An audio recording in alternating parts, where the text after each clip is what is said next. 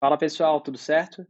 Então a pergunta de hoje é, hã, como nasceu o Customer Success? Uma pergunta muito muito importante, né, eu quero abordar bastante aqui dentro desse vídeo, deste áudio para quem está no podcast do CS Lab, hã, um pouco mais sobre a história da Salesforce, tá?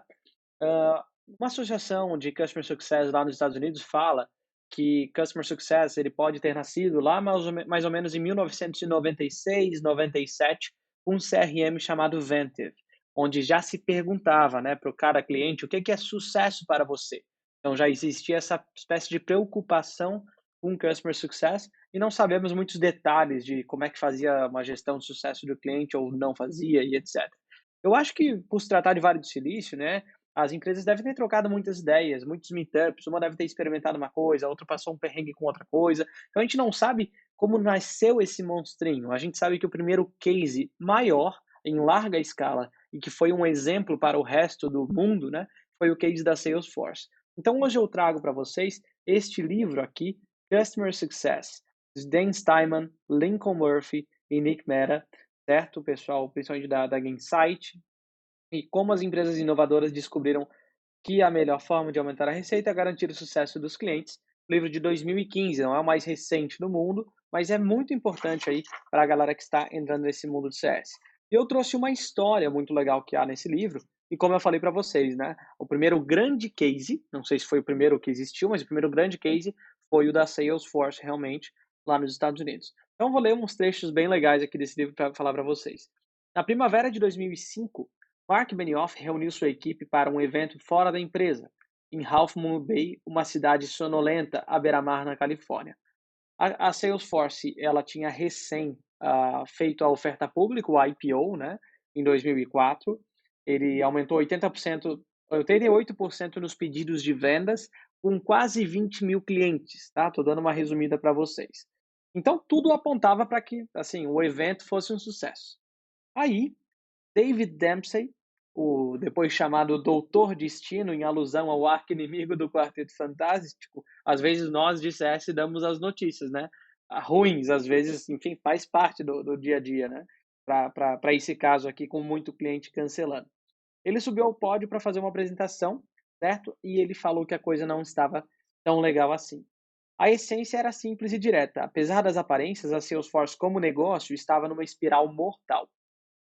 Por baixo dos resultados ofuscantes de vendas, das taxas de crescimento espantosas, havia uma falha fundamental no negócio e manter o curso resultaria em desastre.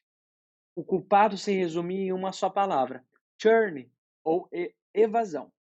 Clientes que decidem não ser mais clientes, cancelamento ou não renovação do contrato. Você que estuda Customer Success já deve ter ouvido, né? Ou já deve ter ouvido até de um cliente. Quero cancelar, quero pedir churn, né? É uma coisa que ninguém gosta de, de ouvir. O churn da Salesforce era de 8%. Não parece tão ruim, até que se acrescentem duas palavras, por mês. Faça os cálculos se quiser, mas o resultado será mais ou menos o seguinte: a cada ano, quase todos os clientes deixavam o negócio. Olha que loucura. A Salesforce estava começando a compreender o que todas as outras empresas de serviços por assinatura vieram aprender desde então, graças a Salesforce, certo? Então a apresentação desse cara, do Dr. Destino Dempsey, despertou o Benioff e movimentou toda a empresa em torno da iniciativa de focar, medir e reduzir a evasão de clientes, o churn. Uma apresentação simples e objetiva, feita para o público certo na hora certa, deflagrou um processo que só agora, 10 anos depois, 2015, tá? Estamos falando, está avançando a pleno vapor como disciplina e imperativo para todos os negócios de receitas recorrentes. O Doutor Destino efetivamente havia dado a luz ao movimento Customer Success. Tá aqui o livro, aqui, fechou. Customer Success.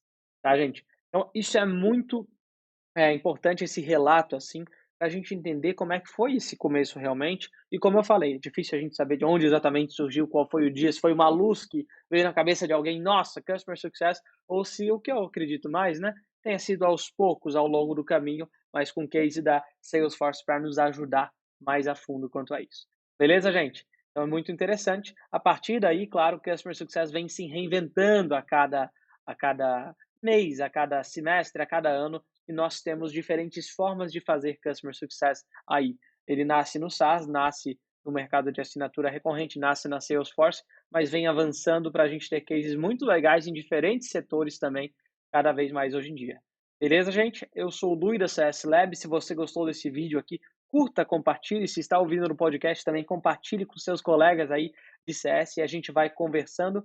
Muito sucesso para você e para seus clientes. Até a próxima. Mande a sua pergunta para a gente responder. Quem sabe o próximo vídeo aí a gente consegue responder a sua pergunta dentro dos nossos canais. Um grande abraço.